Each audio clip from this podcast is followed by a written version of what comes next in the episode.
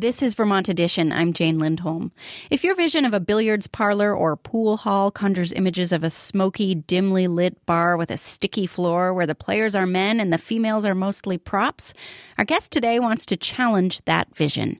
In tournaments held recently by the Green Mountain American Pool Players League, the winners were all women, a feat that hasn't happened since the organization was formed in 2011 and there was plenty of bright lighting and clean, breathable air at the tournaments.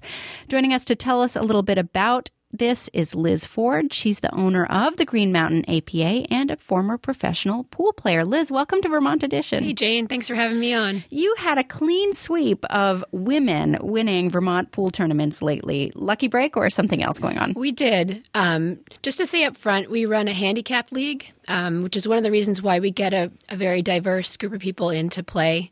Um, from beginners to experts, um, we use a system that allows everyone to compete um, to the best of their own ability. And so um, it was really great to see these wonderful women. Um, can I name them? Yeah, Give them sure. yes, please.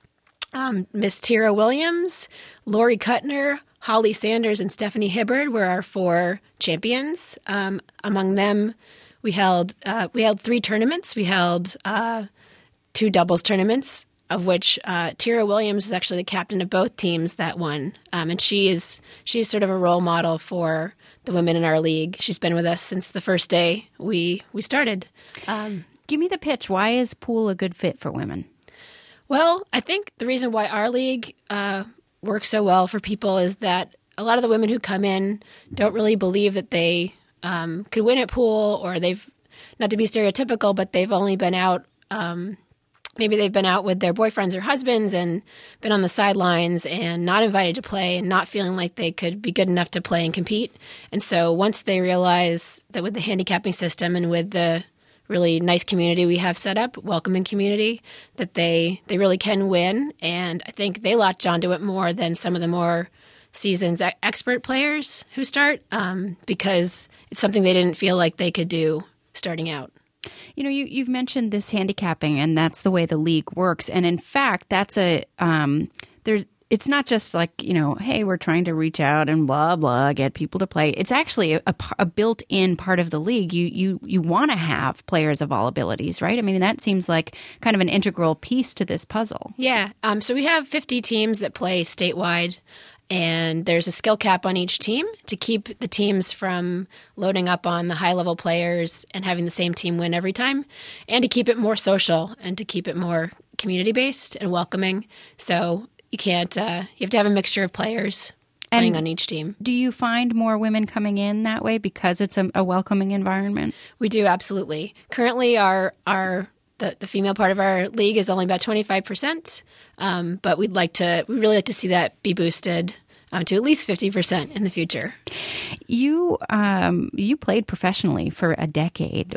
I did. What was your experience being a woman in what, uh, you know, still is a traditionally male dominated sport? So I played in the women's professional tour. We had our own um, separate tour, but I played in a lot of regional men's and professional men's events um, to improve my game. And I really had a, a wide variety of reactions um, from men, male players um, during that time.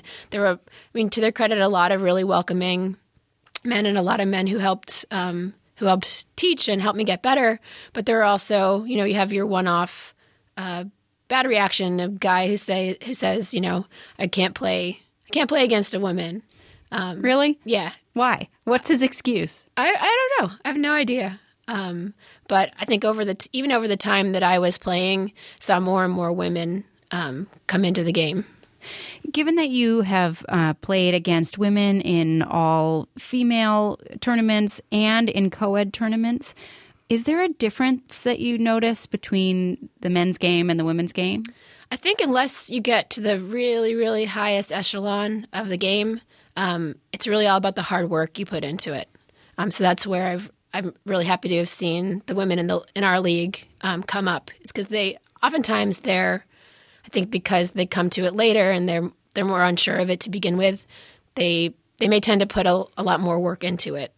In the upper echelon, what's the difference? Uh, I think the the break is a is um, one aspect.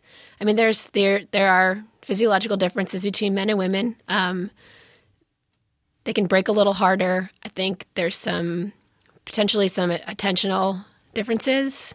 Um, I think testosterone plays.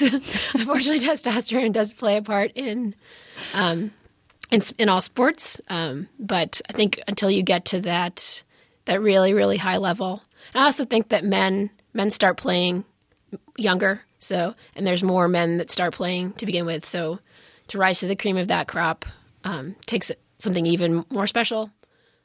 The four women who you mentioned who won tournaments here uh, and are state champions are going to be heading to Las Vegas in early May for a national tournament. What kind of advice are you giving them, and what, are they going to see in Vegas? Um, they're going to see more pool tables in a room than they've ever seen in their lives. Uh, they have it's like a large convention center, large ballroom with about 300 tables, um, all lined up perfectly in line. Um, my my biggest advice to them is to enjoy themselves and to breathe. breathing is breathing is really crucial. Do you miss life as a professional pool player? I don't. Uh, I really enjoyed competing uh, for a long time, but there is a certain stress that it adds to your life that uh, it's it's kind of nice to have um, passed passed from that to now getting other people into playing the game. Liz Ford is the owner of Green Mountain American Pool Players Association. Liz, thank you so much for talking with us. Thanks, Jane.